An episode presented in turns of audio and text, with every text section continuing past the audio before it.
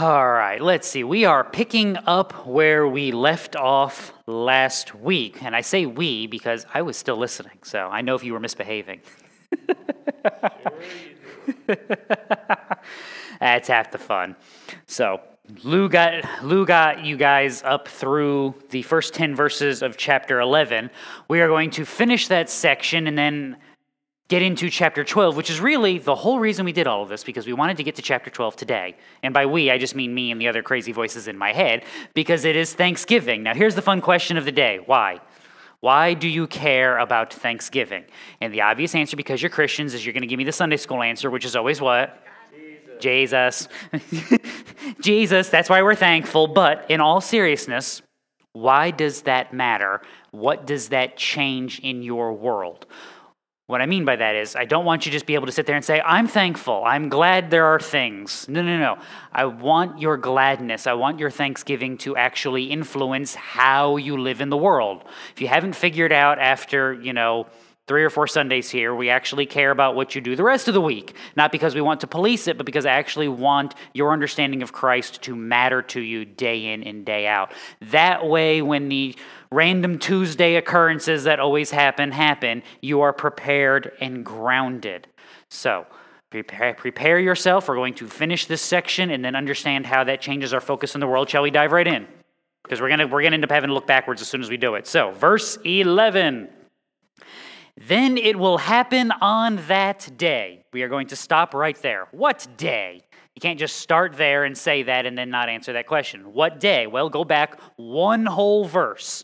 Then in that day the nations will resort to the root of Jesse, who will stand as a signal for the peoples, and his resting place will be glorious. Everything here, you ready? This is your easy key to understand your prophets. Oh, are we? Is it my imagination or am I going in and out suddenly? Okay, I'm good. It's, it sounds to me like I'm going in and out, so maybe that's part of my brain catching up. There's that's the whiplash from the highway. Yeah, so that means I'm probably somewhere about Western Ohio, so I'm getting there. All right. What is that day? How do you understand Isaiah? You have to understand your prophets in light of who Christ is. When we're talking about random days in the prophets, we are typically talking about the day of the Lord, the day when everything that is wrong will be set right. You want to see this as all fulfilled in Christ. Why would I say such a weird thing? 11, 1 and 2. A shoot will spring from the stem of Jesse, a branch from his roots will bear fruit. The Spirit of the Lord will rest on him, the Spirit of wisdom and understanding, the Spirit spirit of counsel and strength, the spirit of knowledge and the fear of the Lord. And as Lou helped you guys out with last week, that doesn't just come out of thin air either. Go back to Isaiah 9. A child will be born to us, a son will be given to us, and the government will rest on his shoulders. His name will be called Wonderful Counselor, Mighty God, Eternal Father, Prince of Peace. Who in tarnation could possibly fulfill all of those titles? That is God and God alone, which is why understanding that Christ is God in flesh is so important.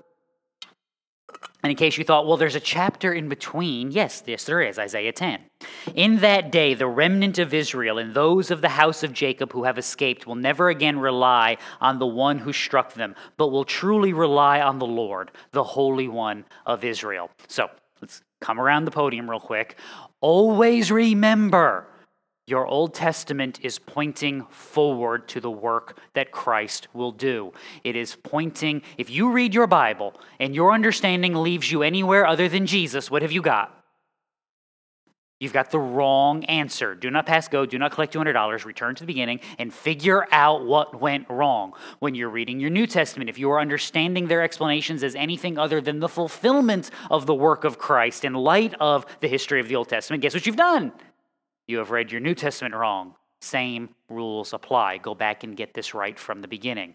So, as Isaiah is building forward, as Isaiah is declaring judgment on the nations, when should we be longing for that judgment? Will there be some temporal judgment? Yes. But ultimately, when is judgment? When God is done with history. When we see the rejoicing of the salvation of the second half of the book. Are, there good things and things to rejoice in now? Absolutely. But where is your rest? Where is your peace? Where is your hope, Christian? It is in eternity, in that final kingdom with God. You should see this all in light of the completed work of Christ. If you get anywhere else, you have gotten to the wrong place. And We'll build on that more in a minute, but just want to make sure if we don't anchor that now, There will be questions asked that we can't answer that will make us confused. So, then it will happen in that day that the Lord will again recover the second time with his hand the remnant of his people. All right, pop quiz, you ready? When was the first time? What book? No, wasn't Genesis, but you're close. It was Exodus. It was Exodus. Exodus chapter 6. Say therefore to the sons of Israel, I am the Lord, and I will bring you out from under the burdens of the Egyptians, and I will deliver you from their bondage. I will redeem you with an outstretched arm and with great judgments. Then I will take you for my people, and I will be your God, and you shall know that I am the Lord your God, who brought you out from under the burden of the Egyptians. Now, this is the second place we're going to take a pause.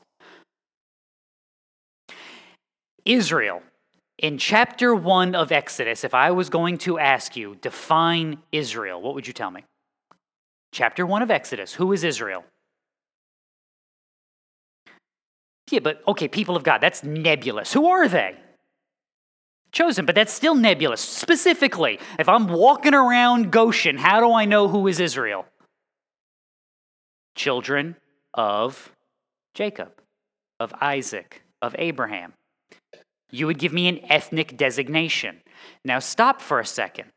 When they leave Egypt, the people that are counted as, as Israel leaving Egypt, is it only the ethnic children of Abraham? Exodus flat out tells you it is a mixed multitude. Remember, it's one of my favorite parts of Exodus. I always make a big deal out of this whenever we talk about this. Exodus was it? Uh, so, okay, read Exodus, it'll do you good. It's somewhere between 12 and 14. When you celebrate the Passover, who can celebrate the Passover? Israel. Israel must celebrate the Passover. If you're not, if you're a foreigner, if you're a traveler through the land, you can't celebrate the Passover. That's just commanded by God. And in the very next paragraph, he says what? If the foreigner among you wishes to celebrate the Passover, here's how he can do it. In other words, if he wishes to become part of the chosen, redeemed people of God, here's the steps so that there will be a sign moving forward. There was always supposed to be a mixed multitude. Was God's blessing supposed to be on Adam and Eve and stop there? It was supposed to be on their offspring. Who were supposed to be their offspring? Everyone. Everyone was supposed to be their offspring. The promise given to Abraham you will have a nation, and they will be blessed in the earth. That was the promise, right? No, it was a blessing upon him and his family and his people, and a blessing that would extend where? To the ends of the earth. Israel was always supposed to be a joinable people. Guess what? The people of God are always supposed to be a joinable people. We go out into the highways and the byways and do what? Compel them to come in, warn them of the wrath that is to come, and point them to the grace and mercy that is to be found in the completed work of Christ, which is the fulfillment of everything that God has been promising. That is what that is what has been the work of God's people, supposed to be going all the way back to the beginning. You can actually see parts of that in the Exodus. So when Moses comes before Pharaoh and says, There's going to be a hailstorm tomorrow and everything left out in the field is going to die, what did Pharaoh do? Eh, whatever. Some of Pharaoh's smarter officials said, What? Hey, um, go, go bring the cattle in. Make sure there's nobody out in the field. This is going to get bad. We don't know what to do. but you know what I am going to do? I'm going to listen to this dude that keeps speaking for Yahweh because every time he tells me something bad's going to happen, it happens. So let's, let's, let's, yeah, bring the cattle in. And amazingly, when you brought your cattle in, what happened? They didn't die. And we've talked about this before. If you were an Israelite on the night of that first Passover and you did not put the blood on your doorpost, what happened to your firstborn? If you were an Egyptian on that night and you put the blood on your doorpost, what happened to your firstborn? He lived. It was not about being Israel or Egypt. It was about being of the people of faith in God. It was a demonstration that God has told me what's going to happen. You know how I'm going to live? I'm going to live my life in light of who God is and what He has commanded me, and trust that as I am faithful to His way, He will redeem me at the end. It has always been that way. It is that way now. It will always be that way. Remember that as you move forward in life. Remember that as we move forward here. So, there is coming a second time, but it's going to look different than the first time. How will it look different? So he will, if I could speak English, recover the second time with his hand the remnant of his people who will remain from Assyria, Egypt, Pathros, Cush, Elam, Shinar, Hamath, and from the islands of the sea. In other words, they are not being pulled out of a place and brought somewhere else. They are being gathered from where? everywhere. They are being gathered from everywhere and they will be brought to God. This is also in fulfillment of what the prophets are going to be saying. Ezekiel 36 I will take you from the nations, gather you from all the lands, and bring you into your own land. I will sprinkle clean water on you, and you will be clean. I will cleanse you from all your filthiness and from all your idols, and I will give you a new heart and put a new spirit within you. I will remove the heart of stone from your flesh, give you a heart of flesh. I will put my spirit within you, cause you to walk in my statutes, and you will be careful to observe my ordinances. Take humanity in the corruption of their flesh and the hardness of their heart and tell them, This is what God says, now do it. And what will happen? Anything good? Now continually tell them that there will be judgment upon their sin if they do not follow in obedience. And what will they think of you? This might be why so many of our Christians know more about judgment and hell than they do about the doctrine of God and about Christ, is what has been the message we've communicated for too long in churches. Everybody's going to hell unless. And while there's a place for that, there's always a starting point. If that's where it ends, we've missed it. Remember, what does Romans tell you? It is the kindness of God that leads you to repentance. It is a recognition that judgment abides upon sin, but God, being rich in his mercy, because of the great love with which he has loved us, you have been saved by grace through faith. There is always another side of the coin. If it only stops, you're going to hell, you're basically Westboro. Which, by the way, I have been to an event where we've been protested by Westboro. It's actually kind of fun. it's, it's, I will give them this you can't interact with those people. It can't be done. They live. They are trained. I don't know. They, apparently, they're all Marines or something because they just stand there and hold their sign. They don't look at you. They don't smile. They don't frown. I'm trying to remember if they blinked. I'm thinking because I mean I'm serious. Maybe they weren't actually real people. Maybe they are robots. There's um, the Southern Baptist Convention in Dallas when Cameron and I were there. They had their own little corner, and it was funny because there's a conference basically full of pastors, so everybody kept trying to go over there and talk to him, be like, "What are you so mad about?" And they just stood there. And then when I was in Nashville for the conference, they um, they had a group and they had one dude on the megaphone, and he just kept telling us we were all evil and going to hell. Which is kind of fun, actually. I, I, hadn't been told I was evil and going to hell in a while, so I, I, it, was, it was enjoyable. I'm weird like that, so hey, at least he cared enough to let us know.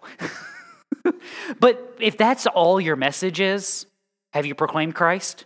Have you proclaimed his mercy? Have you proclaimed the righteousness that is available in his sacrifice and all that he has accomplished? No, you have not. You have stayed on one side of the coin. You have rammed your car into one ditch when there was all this lovely highway you could have driven in. We could have stayed right there, and instead we have crashed. Christian, you have to remember as you live in this world that you're not just running from sin. You are not just fleeing sin. You are actively walking towards the kingdom of God. Why? Why would you do such a thing? Because if you are the natural man, you would not accept this. This is weird. Do sinners not redeemed by the Holy Spirit care about their sin? Let you know a little secret. The answer is typically no. Why do you?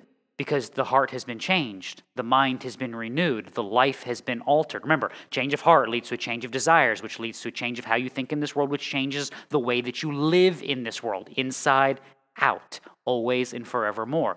Because of that, you are now walking differently. You are persevering, not because you are so much smarter, but because God is so good and so great. That's the second half of the coin that we always have to remember that it is God who has changed us, it is God who is strengthening us, and it is God who is carrying us to a good end, always and forevermore. So remember that as you live in this world. So Isaiah continues, verse 12. He will lift up a standard for the nations and assemble the banished ones of Israel, and will gather the dispersed of Judah from the four corners of the earth. Hmm. I don't know. Anybody think of anywhere in their Bible they may have heard language like that anywhere else? Hmm. Can you? Okay. I found one. When a thousand years are completed, Satan will be released from his prison, and he will come out to deceive the nations which are in the four corners of the earth, Gog and Magog, to gather them together for the war. Ooh, there's going to be a battle. And the number of them is like the sand of the seashore, and they came up on the broad plain of the earth and surrounded the camp of the saints in the beloved city, and fire came down from heaven and devoured them. Hey, somebody got smited. It's a good day. And the devil who deceived them was thrown into the lake of fire and brimstone, where the beast and the false prophet are also, and they will be tormented day and night forever and ever. So, in other words, we've gathered and it was accomplished. It's always one of my favorite things about Revelation. Growing up, not in a Christian household, like the only thing I knew about the Bible was that there were rules, there was a creation story, and there was these really cool battles at the end. That was kind of my exposure to scripture as a heathen. And then I read it, and it's like, the battles are kind of anticlimactic, aren't they? Like Revelation 19, the armies of evil are assembled and they're assembled against the saints of God. And then Jesus rides in on the horse and is like, all right, you guys are all dead. We're good here. All right, pack it up. Let's go home. and then you get to chapter 20 and Satan's like, all right, we got the armies and we've gathered everyone from the four corners. And then we get thrown into the lake of fire and we're done here. it's, like, it's like people have written books, books describing these events. They're two verses. and it's just done with. Because when God has declared it completed, Christian, it is completed. When it is accomplished, it is accomplished. And there is no power on heaven or on earth that will undo that. And you see that in the prophetic language. This is why the prophets can speak about things that are hundreds, and in this case, coming up on thousands of years down the line. Because they are promises of God. They are as good as done, even though they are in the future as they are seeing them because God delivers and God accomplishes. So he will lift up a standard, assemble the banished ones, and they will be there. Isaiah comes back to this in chapter 60. Arise, shine, for your light has come. The glory of the Lord has risen upon you.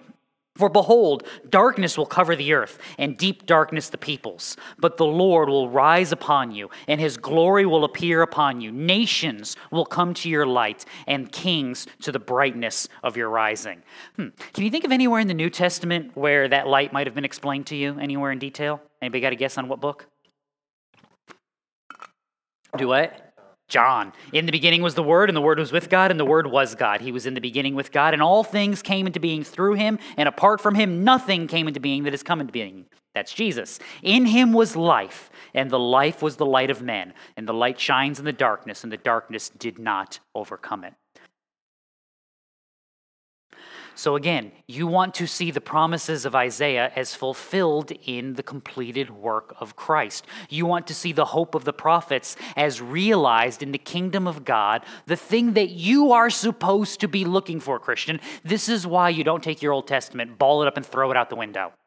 Because you are looking for the same fulfillments that the people of God have been looking for down through the ages. You look at the world around you and go, okay, I thought we were having a good day, and then I turned on the news, and then you know what I realized? And not gonna be a good day. Because it seems like the darkness shines, which I know that sounds like an oxymoron there, but it, it does feel like that some days, doesn't it? And you realize that evil is marching, and that people are corrupted, and that minds are darkened, and that this world is a weird place. And that's where we have a tendency to stop. Christian, for every look at yourself, for every look at the world, what should you do? Take 10 looks at Christ Remember that the prophets were looking at their world, facing judgment, facing the discipline of God, and saying, but, but, but, but, but, but, sin will be dealt with. There will be a cleansing from among God's people. And the hope is not in a city. The hope is not in a wall. The hope is not in a lamb that's running around in the field. The hope is in the Lamb of God, in the city from on high that will redeem this creation. In other words, look forward and live in light of who God is, what He has promised you, and what that means moving forward. When we um we went through the book of Revelation on Wednesday night for Bible study. It was one of those recurring themes we kept coming back to. There's going to be death, and there's going to be plague, and there's going to be pestilence, and there's going to be destruction, and there's going to be judgment, and some of you are going to live through it. What should you do? Walk faithfully. But people will starve to death. Walk faithfully. People will be murdered. Walk faithfully. There will be fire and brimstone from above. Walk faithfully. There will be earthquakes and fire and armies. Walk faithfully. There will be judgment. There will be mercy. There will be death. There will be life. You walk faithfully where God has you, when He has you. I mean, where else would you rather be? And I'm serious about that. I mean, we always say this about ourselves. I wish that we lived in the world the way it was, and you like you turn the little dial in your DeLorean and hope. I got really bad news for you. I've told you this before. This is one of my favorite historical realizations that I've ever experienced. experienced. Um, I'm weird, so I read stuff like this on occasion. The Decades of Heinrich Bullinger. Heinrich Bullinger was a German pastor in the 16th century. I'm weird, I read old sermons, sorry. The reason I, this one sticks out at me, I've got it on my tablet, one of these I have to dig it up for you, is there's this little section in the sermon, it's written in like the 1560s, where he scolds the senior citizens in his church. You know why he scolds them? Because he says, Don't say that this new generation isn't any good, that the young people aren't as good as they were in our day, because every generation has said that from the beginning of time. And I started laughing because what do you always hear? These kids today. When you're 80, you know what you're going to say about your grandkids? These kids today. And when they're 80, you know what they're going to say? These kids today. They've been saying it since at least documented the 1560s. In other words, there's nothing new under the sun. There's people worried about the corruption of the world, about the influences of sin, and they always think it was better before. It wasn't. You might have more information now. You might know more people now than they did back then, but it doesn't matter. Sin is sin, humanity is humanity, and the world has been the way that the world has been, and it's going to be like that, barring transformation of the hearts and minds of people because of the work of the gospel or Jesus coming back. So, what should you do, Christian? You should walk faithfully, proclaim the mercies of Christ, the excellencies of Him who has saved you, and trust that He will redeem His people and that He will deal with all of this sin. Because I don't like it and I don't want my kids exposed to this. I don't want me exposed to this half the time. This is terrible. Why would you do such a thing? God will handle this. I don't have to have that battle. My battle is in the is not in flesh and blood. It's in the proclamation of the gospel, in living out of Scripture, and trusting that it is God who works out whose hearts and minds will be changed. And I just walk faithfully in the meantime. This is good news for me because otherwise the weight of creation rests on my shoulders. I'm not that big. I mean, I'm bigger than I should be, but I'm not that big, especially this time of year. But anyway, I need to remember that it is not me who runs creation, it's God. It is my hope in Him that is abiding. It is His kingdom that will endure, and it is His word that should be proclaimed, not mine, which is why I tell you, just because it's been two weeks, you ready? The minute we start talking about and commanding things that are outside of Scripture, what should you do? You throw things and run screaming from the room. Because, see, I told you it's been one whole week and you guys forget. See, this is why I don't go places. I got to get a bell so we can have drills, I'm telling you. yes, no, Lou doesn't have any dents in his forehead, so he did a good job. but that's why that warning is so important because that's where we rest. Build your life. What's the description for building your life on anything other than the commands of Christ? That's sinking sand. That's destruction. That's death. That means when you're building upon anything other than Scripture, you're building upon worldly ideas, worldly wisdom. It will not and it cannot stand. Verse 13. So they will be gathered, and the jealousy of Ephraim will depart. Whenever you're reading in your prophets and you suddenly switch to Ephraim, that's just a shorthand for the northern kingdom of Israel. So that's Israel, northern kingdom, Judah, southern kingdom. All right. So the jealousy of Ephraim will depart. Those who harass Judah will be cut off. Ephraim will not be jealous of Judah, and Judah will not harass Ephraim. They will swoop down on the slopes of the Philistines on the west. Together they will plunder the sons of the east. They will possess Edom and Moab, and the sons of Ammon will be subject to them. In other words, when God has gathered his people, and he has redeemed them together, they will finally be a united people of God. This is what it's supposed to look like. Again, I always use this verse, but it's always helpful. This is one of those you should stick in your brain. 1 Peter 2. You are a chosen race, a royal priesthood, a holy nation, a people for God's own possession, so that you may proclaim the excellencies of him who has called you out of darkness into his marvelous light. For you were once not a people but now you are the people of God. You had not received mercy, but now you have received mercy. Always remember, you should have more in common with the Christian on the other side of the world than you do the pagan down the street. If you do not, then you are not living against this world, you are living according to it. Now, what I mean by that is, well, they have a different culture, they have a different language. Yes, but they too should be living against the course and pattern of this world and following the kingdom of God. You should as well. While that may look different in an Asian culture than it does in a Western American culture, than it does in a African culture, than it does in anywhere else, it should still look different from the world around you. If it doesn't, then start examining your life, figuring out the places that you're supposed to be going to war, and do what? Go to war. This is where you abide. This is where you live. The sin things, the, the things of sin that you confront now are different than the things of sin they confronted 500 years ago. The power behind them is the same. The influences that are driving them are exactly the same. This is why I always point out to you guys every time they come up with a new abomination, you know what the root cause of it is? Did God really say? That's it. That's the argument. Did God really say? Christian, what's the answer? Yes. Yes, he did. Yeah. How do I know that? Oh, oh, they put it in a book. Look, look, it's right, right here. We can show you. Look, he said it right, right there. He actually said it. Now, now, now what? See, well, you're just silly. You're uneducated. You stupid Christians. You don't believe in science and you don't know your history. This is what they'll say. You know what? You know what they say when you agree with them? The exact same thing. The exact same thing. You will never be granted a seat at the world's table unless you are willing to surrender everything. And the mistake we make in culture is we go, okay, we'll give you this. Are we okay now? Oh, okay, we're not okay now. All right, all right, all right, we'll give you this. Are we okay now? Oh, darn it, not okay yet. Okay, we'll give you this. And then you start looking around, you're like, where did we start again? and how did we get here? And, and how do we get back? When sin comes knocking at the door, the answer is what, Christian? No. How do I know who it is? Because I am grounded and anchored into who Christ is and what he has proclaimed in this world. I am trusting not in this world for my security, not in this place for my hope, but in the kingdom that is to come. And by the way, if this is your struggle, don't feel bad. I, Isaiah wrote this like 2,600 years ago. it's been a struggle for humanity for a while. We can just we can just leave it at that. Because what's the temptation constantly?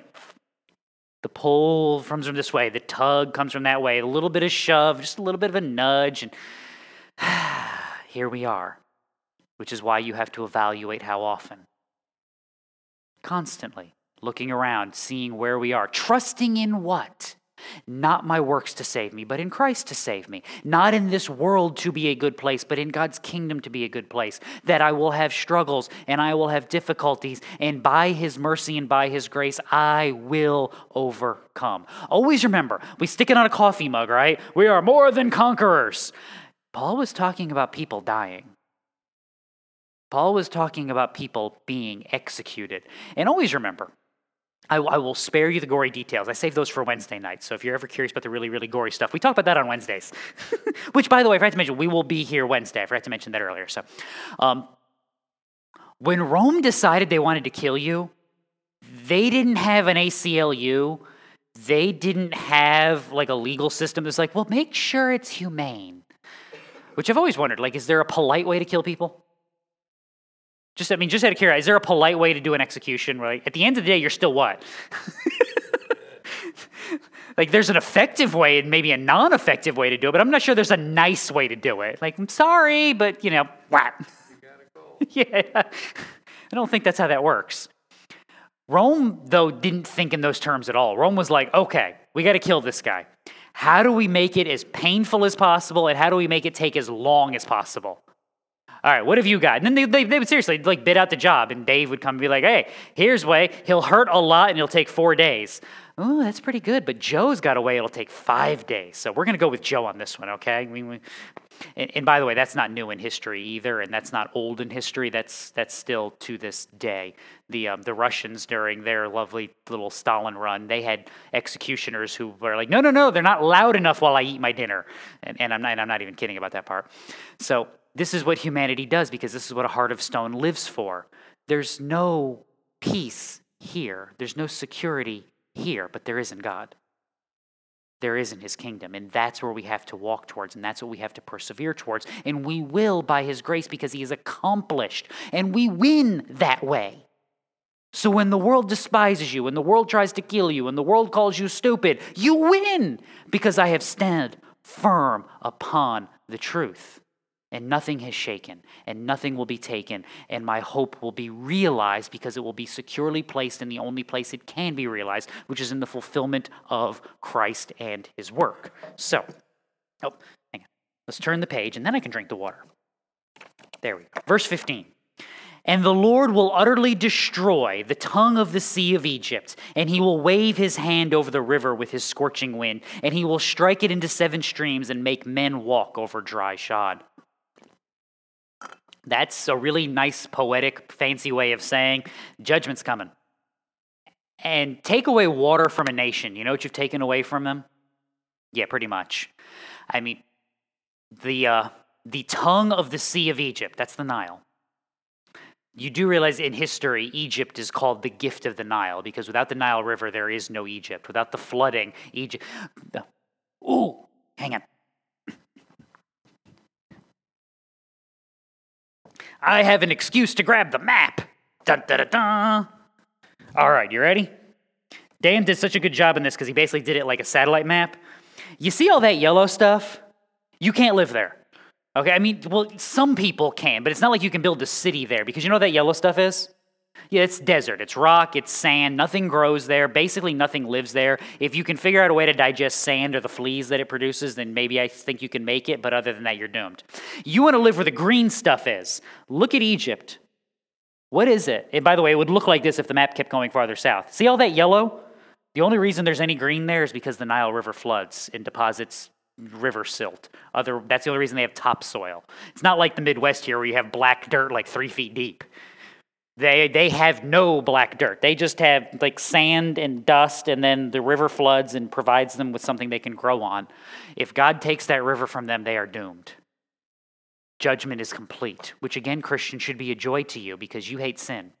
You hate what it does to you. You hate what it does to the world. You hate what it does to the people around you. God will judge it. God will deal with it. Revelation 6. The kings of the earth, the great men, the commanders, the rich and the strong, and every slave and free man hid themselves in the caves and among the rocks of the mountains. They said to the mountains and the rocks, Fall on us, hide us from the presence of him who sits on the throne, for, and from the wrath of the Lamb, for the great day of their wrath has come, and who is able to stand? When God decides you're done, what will save you? There you go. Verse 16. And there will be a highway from Assyria for the remnant of his people who will be left, just as there was for Israel in the day that they came up out of the land of Egypt. This is why we have to be careful of how we present Christ into the world. Because in the midst of judgment, what is there? There is salvation. There are always two sides of the coin. While God is judging sin, he is saving his people. While God is saving his people, he is judging sin. While God is carrying you forward to his kingdom, he is disciplining you to drive the foolishness and the sin out of you. Think of it like your kids. Maybe I should say, think of it like your spouse, too. You've never had that day where you love that person, but I really don't like them. You've never experienced that, have you? Never once, have you? Or you've looked at somebody who's in your house and be like, I love you to death, but if you don't leave me alone right now, we might find out just how close to that we're going to come. because there are days you love your kids, but you're not really sure you like them in that moment. And there are days you love your spouse, but you need a minute. And vice versa. God is capable of chewing gum and walking down the street at the same time.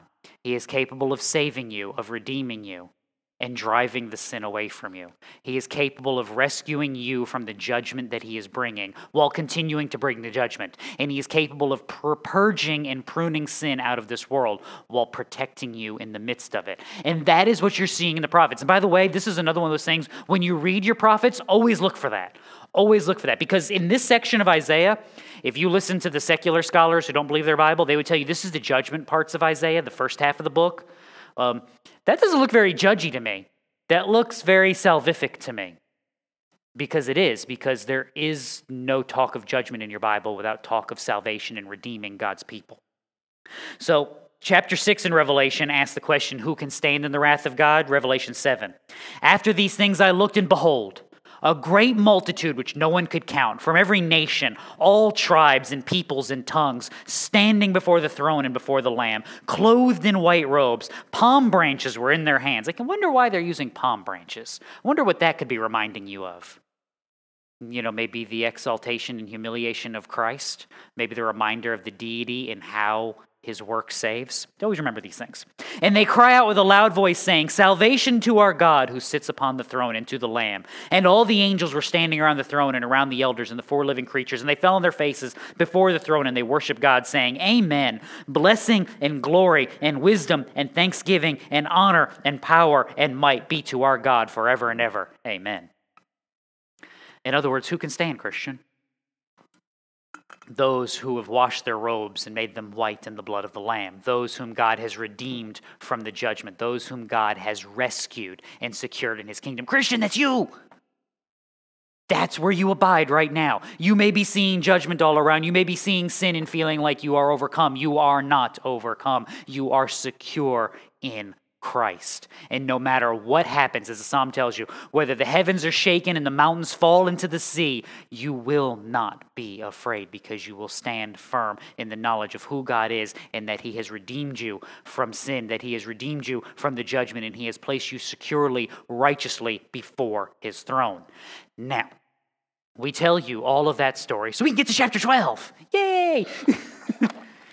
Therefore, 12:1 then you will say on that day, I will give thanks to you, O Lord, for although you were angry with me, your anger is turned away and you comfort me. Christian, there's your perspective day in and day out. It is the kindness of God that leads you to repentance. It is the recogni- recognition, if I could speak English, of all that Christ has done and all that he has redeemed you from. Because, let's be honest, when you see the sin of the world, what do you want? Do you want a little bit of judgment? Or do you want you want a lot of There's um oh, I'll have to look for this one of these days. There's this great comedy uh, group. There's two guys called the Skit Guys. They're hysterical. They're absolutely hysterical. They they have this um they have this skit that they do on Psalm 139, and one of them pretends to be God, and he starts rolling his eyes back and shaking. He goes, "What are you doing? I'm smiting people." because let's be honest, if you were God for five minutes, what would you be doing? You'd be spiting people. And then they stop and go, Did you get that guy over there? No, hold on, I'll be right back. And, and then they go on with the skit. They're hysterical. They teach good theology. It's fun. I got to see them in person once, and they, they did their, um, their Adam and Eve skit on sin entering the world. And I missed half of it because I was laughing so hard. I had to go buy the DVD just so I could watch it and see all the stuff that I missed. So go look them up, they'll do you good. But that's what you want. You want judgment, you want smiting on sin, and you want all of it and you want it when? Do you want it on your sin? you don't want your sin smited, do you? No, no, no, no. Let's let's prune that. Let's forgive that part, but let's smite theirs. Deal? No deal. Okay, okay. Let's try this again. Um, that's the way you think in this world. But Christian, that's where you live. This is why it is the kindness of God that leads you to repentance. You were due that smiting that you want on everybody else's sin, but God has taken that penalty upon himself. God has taken your iniquity, your guiltiness, and he has given you his righteousness. Therefore, you are now clean and you are holy and you will stand before the throne and you will rejoice. That's why you should be thankful. That's why you should be secure in this world because you see it rightly. We stop seeing it rightly and we let the world just keep taking a baseball bat to us because we think they're winning. what were the last words from the cross again? It is finished done, accomplished, however it's translated. I don't care. It is finito. It is done, over with, kaput, done. You pick your word, it's there. I'm, I'm, I'm, I'm not a thesaurus and I'm out here. this is how you should live in light of the world around you. This is the reminder that Peter gives you, 1 Peter 1. If you address as the Father, the one who impartially judges according to each one's work, conduct yourselves in fear during your stay on earth, knowing that you were not redeemed with perishable things like silver or gold. You know that stuff we throw away, that, that useless silver and gold that nobody likes, perishable things. From your futile way of life inherited from your forefathers, but with the precious blood as of a lamb, unblemished and spotless, the blood of Christ. It is remembering this each and every day that is our strength and it is our hope. Things like Colossians 3. If you have been raised up with Christ, keep seeking the things above, where Christ is, seated at the right hand of God. Set your mind on the things above, not on the things that are on earth, for you have died and your life is hidden with Christ in God. When Christ, who is our life, is revealed, then you also will be revealed with him in glory. See, that's your perspective in the world. That's how you avoid, that's how you actively are in the world without being of the world. That's how you avoid the depression and the sadness when you see the darkness. Is you recognize what are sinners going to do? They're going to sin. And what is a sinful world going to produce as its main production? Amazingly enough, they're going to reproduce and when they and when you think that sin has carved out its little niche and they'd be like, "Okay, they have gone this far. Surely they shall be satisfied." What will they do? They will look up and say, Ooh, ooh, look, we can go farther. We can have more corruption. We can have more degradation. We can have more perversion. Go us. When do the locusts stop eating? Never. Ever, ever, ever, ever, ever. When there's one left, I think is how locusts work.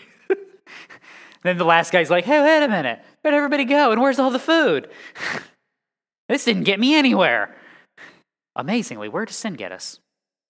This is, we look at the world and we see that behavior and we go, oh my goodness, I can't believe it. Now what do we do? We walk faithfully. We know that it is dealt with. We know that it is defeated. And we know that that is not where we abide because God has rescued us from this. He has plucked us out and He has placed us righteously in His throne and He will usher us into His good kingdom. That's why Isaiah can continue. Behold, all right, we haven't done this in a while. What should you do every time you hear behold? Stop, pay attention. Something important is coming. Think of it like a flashing yellow light in the highway, right? Behold, God is my salvation. I will trust and not be afraid. For the Lord God is my strength and song, and he has become my salvation. Now remember, that's the language from the judgment part of the book.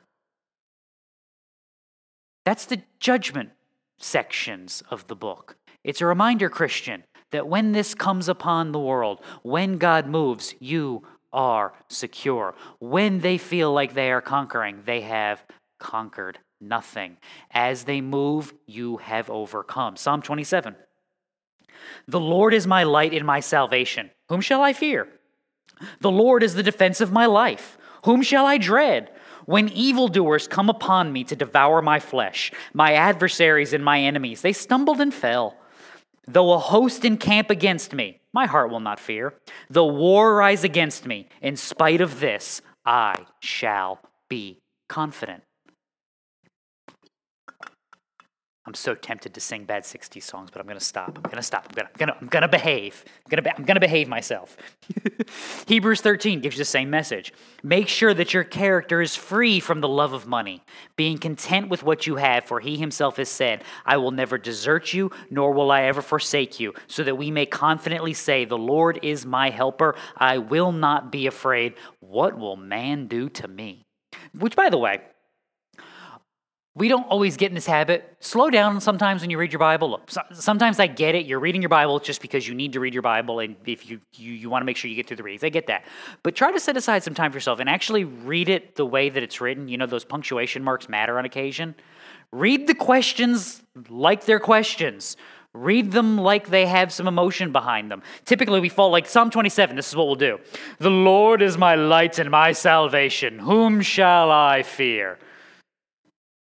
You ever get the people, you ever buy the Bible on CD? Isn't that what they always sound like? No, wait, they don't sound like that. You know what they do? They all have a British accent. The Lord is the defense of my life. Whom shall I dread? That's what they sound like. There we go. Sorry. See what my wife has to live with. No. Does that, that there, there's nothing, there's no there there. No. The Lord is my light and my salvation. Whom shall I fear? The Lord is the defense of my life. Whom shall I dread? Evildoers come upon me to devour my flesh, my adversaries, my enemies. They stumbled and fell. Though a host encamp against me, my heart will not fear. Though war rise against me, in spite of this, I shall be confident. Read it like it means something because it actually does. It will do you good, and you will pick up on the things that God is explaining. You want the Reader's Digest version? 2 Timothy 1. God has not given us a spirit of timidity but of power and love and discipline. That's where we are supposed to be resting. So we can continue. Verse 3 Therefore, you will joyously draw water from the springs of salvation. And in that day you will say, Give thanks to the Lord, call on his name, make known his deeds among the peoples, make them remember that his name is exalted. Christian, there you go. There's your marching orders. In light of everything that you know of God, of all that he is and all that he has accomplished for you, his people, now what? We should sit in the corner and be quiet. Does that even make sense? I mean, you wouldn't do that with a cake. I'm, I'm serious. You've never, you've, you've, I'm guarantee you at some point you have been to some holiday function or some party and you found the good dessert. You know what you did? You grabbed the person you cared about to the party and you did what? This, no, no, not that dessert, this dessert. Why? Because this is the good one. Eat this one. See, you didn't do that for the people you don't like at the party because you don't want them to have any. But you did that. You did that for like the spouse if you liked them that day and maybe for the kids depending on especially for like the grandparents because you know they only eat the little piece and that gives you a bigger piece i'm waiting for those days when does that kick in like 60 70 like when you suddenly i just want a half a slice like i only remember my grandparents were like we want the hat can take that pie, slice of pie and cut it in half and i'm looking at them going when does that start because i'm not looking forward to this Again, the thoughts that keep me out of the really good schools. I keep telling you this. But no, you find a really good meal or a really good dessert or a really great restaurant. What do you do? You tell everybody, especially when you find a really good restaurant, because you want them to go spend their money so the place doesn't close, because you want to be able to do what? Go back. So he, no, no, don't go eat at that one. Go eat at this one. This is the good one. You found redemption for sins. You have found righteousness in the face of corruption. You have found a hope and a security. Are we supposed to sit there and go, no, I can't argue against the world. I can't tell you your sin is wrong. I can't tell you the right way to go because that wouldn't be very nice. That's dumb. What's the rule? Don't do dumb things. And when is that rule in effect? Just making sure. And by the way, I was right. Jada wore that hoodie the whole way going and the whole way coming back. I know I, know I was getting a kick out of people in gas stations looking at her whenever we went to have to go to the bathroom because the hoodie's like as big as she is, and she's like. but instead, we should do what? proclaim who we are because the who we are is dictated by the why behind it. Because of who Christ is, what the Holy Spirit is doing, and how He has changed our hearts and our minds, and how He is empowering to move forward. So, no, I will not participate in those unfruitful deeds of darkness. Instead, I will go, hey, those are unfruitful deeds of darkness. We should go this way. That's bad. God's commands are good. Hey, look, there's more unfruitful deeds of darkness. You know what we're not going to do? We're not going to go that way. Instead, we're going to do this. Go therefore, make disciples of all the nations, baptizing them in the name of the Father and the Son and the Holy Spirit, teaching them to observe all that I commanded you, and I am with you always, even to the end of the age. So we miss that part. Why can you do the first part? Why can you make disciples and teach them? Because Christ has not abandoned you. He has not forsaken you. The Spirit is with you. You are empowered. The word bears fruit. Proclaim the gospel and trust who? God. John 7. On the last day, the great day of the feast, Jesus stood up and cried out, saying, If anyone is thirsty, let him come to me and drink. He who believes in me, as the scripture said, from his innermost being will flow rivers of living water. But this he spoke of the Spirit, whom those who, he, who believed in him were to receive. For the Spirit was not yet given because Jesus was not yet glorified. You ready? Um, get to the book of Acts, and you know what you see? Jesus is glorified and the Spirit is given, and this is fulfilled because that's where you live today, Christian. Verse 5. Praise the Lord in song, for he has done excellent things. Let this be known throughout the earth. Cry aloud, shout for joy, O inhabitant of Zion, for great in your midst is the Holy One of Israel. In light of all that God is, the righteous judge, the king of creation, in light of all that he has done, that he has redeemed us from the curse, that he has presented us before himself righteous, that he has granted us access to the kingdom that he is building now what? How now shall we live? Psalm 150. Praise the Lord. Praise God in his sanctuary. Praise him in his mighty expanse. Praise him for his mighty deeds. Praise him according to his excellent greatness. Because he is redeemed and he is changed. Hebrews 4. Since we have a great high priest who has passed through the heavens, Jesus, the Son of God, let us hold fast our confession. For we do not have a high priest who cannot sympathize with our weaknesses, but one who has been tempted in all things as we are, and yet without sin.